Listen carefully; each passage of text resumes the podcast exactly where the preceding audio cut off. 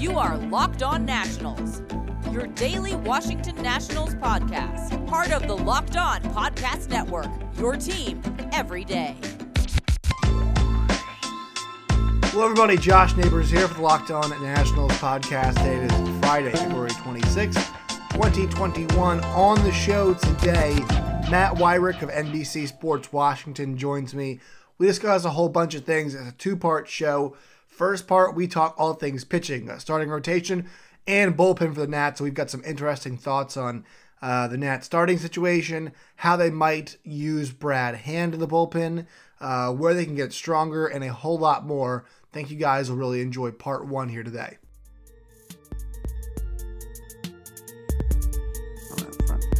All right, cool. We'll go. It's and it's Weyrich, right? Weyrich, yep. Yep, cool.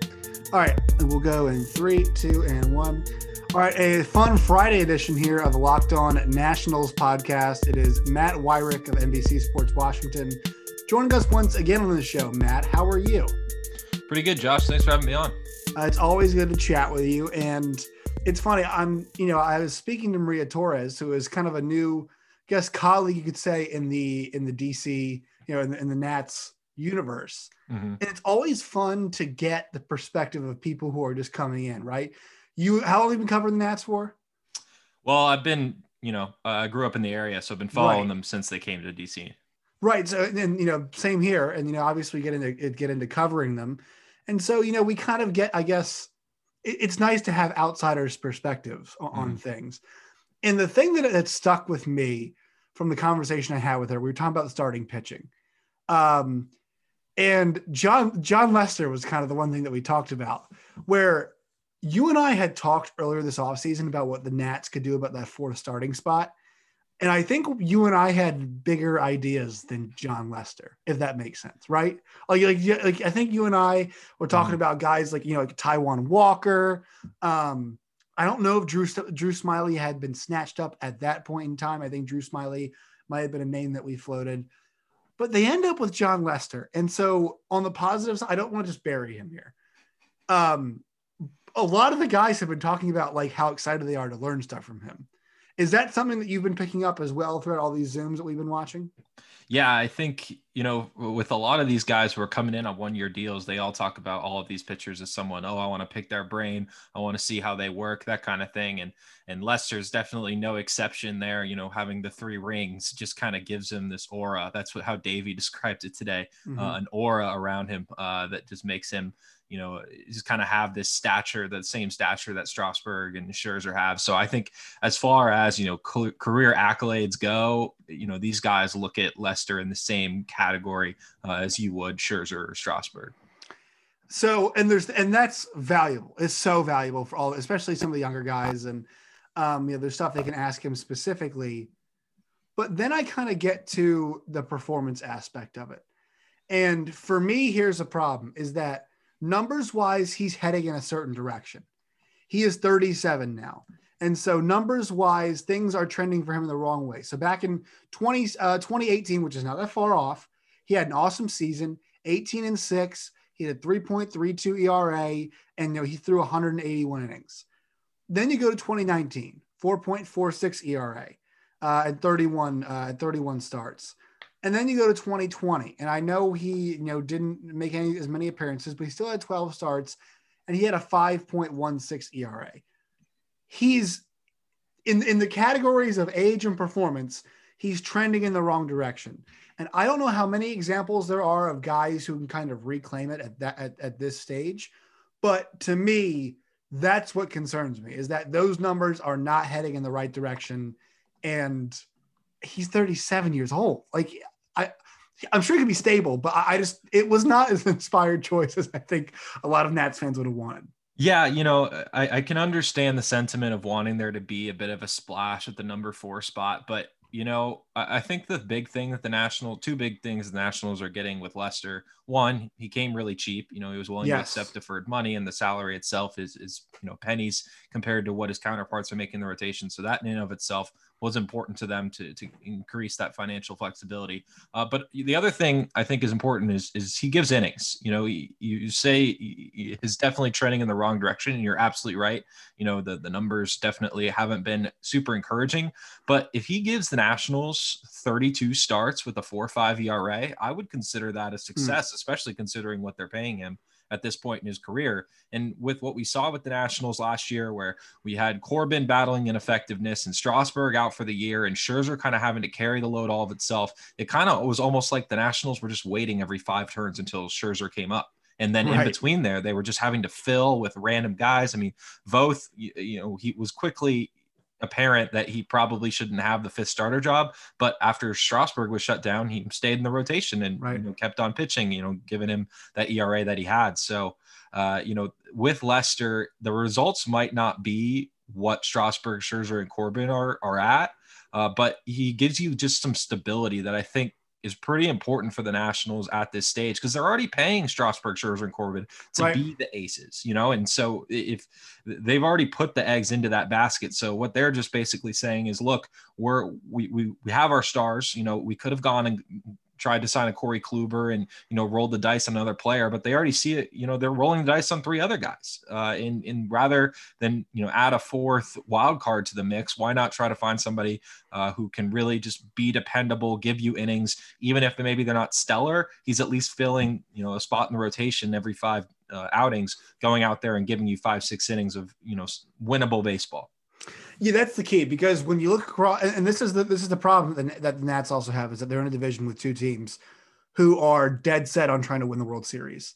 Um, there are no bones about it. The Braves and the Mets are here to win a ring, and the Nationals they wanted to retool as much as possible. And, I think, I think the one the, the one thing like what I keep thinking about this roster is they have to make it to the playoffs. And I think once they make it to the playoffs, like nobody wants to play them because they've got, I mean, the amount of pedigree on this team is, is on, especially the rotation. Absolutely. I mean, there's what, there's six rings between the, the four starting, or, you know, between all their starting pitchers, there's seven rings between the starting pitching they have, right? Four from mm-hmm. the, the, guys surrounding, uh, and there's, you know, one from the guy and, or three from the guy rather in the four spot. But I don't, I don't know if they can compete like I just don't know if they're gonna be able to compete on a day to day basis with the Mets and the Braves. And I, I, just start thinking about, you know, there's so few spots available because you think about it like this across the league, we think the Dodgers, the Cardinals, and then I think the Braves still should be the favorite in, in the, the, in the National League East. Uh, just because until somebody beats them, that, that that's where we're at. All right. The Padres and the Mets are the two other favorites for those playoff spots that leaves i mean you know what does that leave you right? What, what how, there is there is effectively at that point one spot left that you're battling for. Um or you know i guess it, you know there's there's that one spot that everybody's gonna be fighting for whatever. Um you know kind of that fifth spot i guess you could say. So things really have to break right for them. And, and that's why i thought you know as hard as it would have been to swallow that pill, you're going to have to spend some money if you want to compete because that's what everybody else is doing. There are no, out of those four contenders or five, I guess five contenders, nobody's going on the cheap. And that's kind of where I'm thinking, all right, I mean, do you want to contend or are you just trying to put something together that nets you maybe a playoff spot? And uh, because they're going to have to grab one from either the Padres, the Mets. And I just, I don't know if I see that happening. Yeah, it's it's definitely interesting. You know, the Nationals going and getting all of these one-year deals, it, it, kind of shows that they are they are all in on this season. This is certainly they see themselves as contenders, and I think an underrated area of their roster that gives them an advantage over probably the rest of the division is their bullpen. I was going to uh, say that's where you're going. Yeah, with with the state of the Phillies bullpen right now, it's a complete disaster, and and you know, even Archie Bradley is not is just a bit of a band aid over, uh, you know, a lot of big question marks over there. The the Mets, you know, they've got Seth Lugo, Edwin Diaz, Trevor May, uh, Aaron Loup. You know, it's a solid group. Dellin Betances, um, but I don't know if that stacks up to Brad Hand, uh, Tanner Rainey, Will Harris, and Daniel Hudson, even Kyle Finnegan and and Wander Suero you can throw into that group as well. And they just pick up Jeffress on a minor right. league deal. So, you know, the Nats, they, they, look at themselves as being 15 pitchers deep, uh, where, mm-hmm. you know, they're going to be able to rely on a lot of these guys uh, to come up uh, and help out midseason. Uh, and, and not even that, we haven't seen, you know, a, a lot of depth out of the Nationals pitching in the past few years. But where they see themselves right now, you know, they have Ben Braymer and Seth Romero. Uh, uh, uh, what was his name? The guy they just signed, Armenteros. Uh, mm. who they see as a candidate to actually get the fifth starter job, but they see him in the mix with Eric Fedde, Joe Ross, and Austin Voth as a guy who might be uh, able to take that from them if he plays well enough in camp. Um, so they they see their pitching depth better than it's probably been in the past few years, and I think they're right, especially with guys like Jackson Rutledge and Cade Cavalli probably within a year of, of making the major leagues. And if, you know, they need to be rushed, you know, there's an, definitely a possibility that one or both of them could see the majors this year. Cole Henry, who was their second round pick last year, another candidate as well. So I think where their pitching is at, they, they definitely need that those top three guys to to perform. You know, Strasburg, Scherzer, Corbin. They need those guys to be the aces that they they're supposed to be, that right. they're paid to be. Uh, but they see their pitching depth as as in a better spot than you know the Mets, better spot than the Braves. You know, the Braves obviously have a, a good rotation, but they're they're uh, bullpen lost Shane Greene and Mark Melancon, you know, a couple of key pieces for them that they're going to have to replace. And they, they didn't make a, a ton of moves uh, addressing the bullpen this offseason. So, you know, I, I, think that's definitely an area where the Nats think, okay, like we're built for the 162 game season in our pitching. Uh, it can stack up with anybody. I guess the question now is, do you think the, the lineup stacks up? And there's definitely a case to be made that they have the fourth best lineup in, in the division right now, which is maybe not where you want to be. Quick pause for the cause here on the Locked On Nationals podcast. Today's show is brought to you by betonline.ag. Betonline.ag is the best place, the only place that we trust, the only place that has you covered for all your sports action. Football might be over, but the NBA, the NCAA basketball is going on right now. NHL is going on right now. Uh, MLB futures are available there. Go check it out at betonline.ag. Make your free account uh, account, and upon your first deposit, if you use that promo code Locked On, that's L O C K E D O N Locked On, you guys will get a 50% deposit bonus. So if you deposit 100 bucks, use that promo code Locked On, you'll get $50 extra to play with at BetOnline.ag. Once again, don't sit in the sidelines anymore. Go to BetOnline.ag, make that free account today. Use that promo code Locked On to receive a 50% welcome bonus. Bet online, your online sportsbook experts. Today's show is also brought to you by RockAuto.com. RockAuto.com is the place to find affordable parts for your car or truck. RockAuto.com is a family business serving auto parts customers online for nearly 20 years. Go to RockAuto.com right now, whether it's your classic daily driver or your work car, to get everything you need with just a few easy clicks delivered directly to your door. Best of all, prices at rockauto.com are always reliable and the same for pros and do it yourselfers. Why spend up to twice as much for the same parts? Go to rockauto.com right now and see all the parts available for your car or truck. Right, locked on in there. How did you hear about us box? You know, we sent you amazing selection, reliably low prices, all the parts your car will ever need. rockauto.com. On the bullpen, real quickly. So the, the Jeffress, I mean, to get a guy like that at the, at the price they got him, that's an absolute steal. Yeah. And that's just kind of one of the themes of the offseason. And I, I think it's what's going to affect uh, a lot of what we see this season are going to be these, you know, easy acquisitions that teams made because of the circumstances that we're facing. You know, the value of, of a lot of players went down just because of the pandemic and and you know players to play and so teams are willing to wait wait them out wait them out and you get a guy like Jeffress on a, on an awesome deal like that my question is this with the bullpen. If you go with Brad Hand at the closer spot, right? Then there's really no other lefty you can mm-hmm. bring in, right? A lot of their strong guys are all right-handed pitchers. Uh, you know, you look at obviously with Rainey and you bring in Jeffress and Harris and then Hudson, they're all righties. So I'm kind of curious with the bullpen configuration. Would you put Hand as the closer, or do you think maybe you say, hey, look, we can, you know, to give ourselves some more flexibility, see if there's another guy we can get in that spot because we got some options? Or would you just say, no, we know Brad Hand can close games. That should be the closer from day one. How do you think about that?